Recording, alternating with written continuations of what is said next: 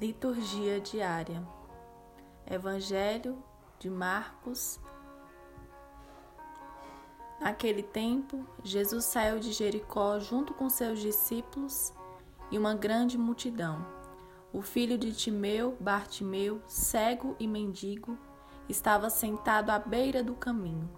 Quando ouviu dizer que Jesus, o Nazareno, estava passando, começou a gritar: Jesus, filho de Davi, tende piedade de mim.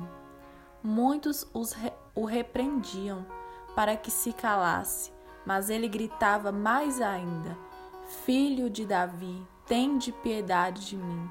Então Jesus parou e disse: Chamai-o. Eles o chamaram e disseram: Coragem, levanta-te, Jesus te chama.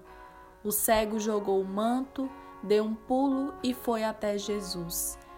Então Jesus lhe perguntou: Que queres que eu te faça?